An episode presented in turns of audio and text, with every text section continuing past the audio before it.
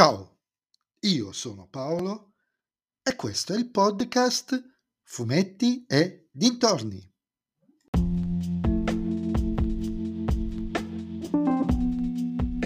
In questo nuovo episodio del podcast vi parlerò di Gonagai presenta Manga Super Robot 8 Jig 2, scritto da Gonagai e disegnato da Tatsuya Yasuda, edito da Repubblica e J-Pop.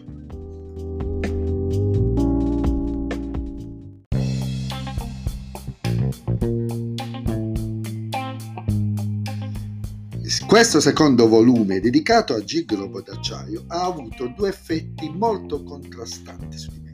Mi ha gasato e mi ha deluso.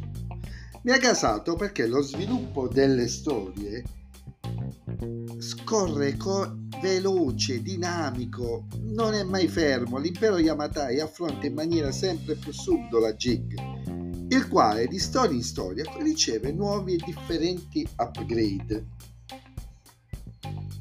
e mi ha gasato soprattutto nella seconda metà del volume, quando una nuova minaccia si palesa dallo spazio.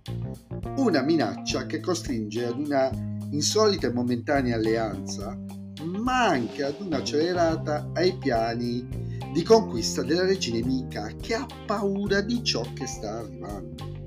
Ed è qui che arriva la mia delusione, perché anche più di Mazinga Z è evidente che il progetto è tronco, è monco, Infatti il volume si conclude con l'avvento dell'imperatore del drago, che avveniva grosso modo poco dopo la prima metà della serie animata. Ingresso, tra l'altro, molto ma molto più interessante, almeno secondo me, di quello dell'anime. Qui c'è un, un'evoluzione da questo punto di vista nell'anime, c'è un, secondo me un appiattimento.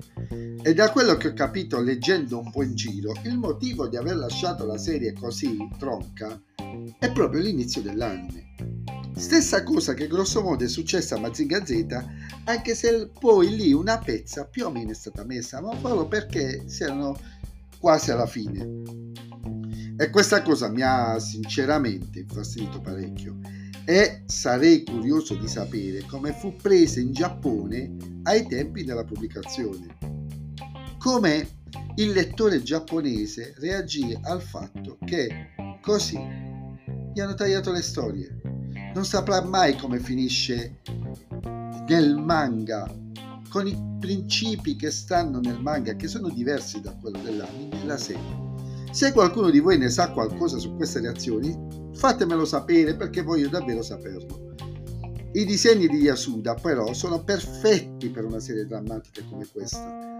Quando ad esempio nelle ultime storie la regina Imika appare gigante, fa davvero paura, incute terrore, o anche l'arrivo dei nuovi robot che insomma ci sono dei momenti che il disegno aiuta tantissimo delusissimo dalle storie, o meglio dalla mancata fine delle storie, rimango anche un po' perplesso dall'edizione che non spreca manco una paginetta per darci un po' di contesto.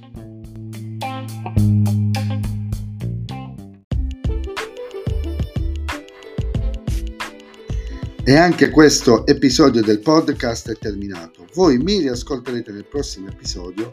Vi ricordo che potete sempre venire su Instagram, sul profilo Fumetti e Dintorni, a dirmi cosa ne pensate anche voi di questa serie. E se vi piace il mio podcast, allora non dovete fare altro che suggerirlo ai vostri amici. Se invece il mio podcast non vi piace, suggeritelo a chi non sopportate. Ciao a tutti!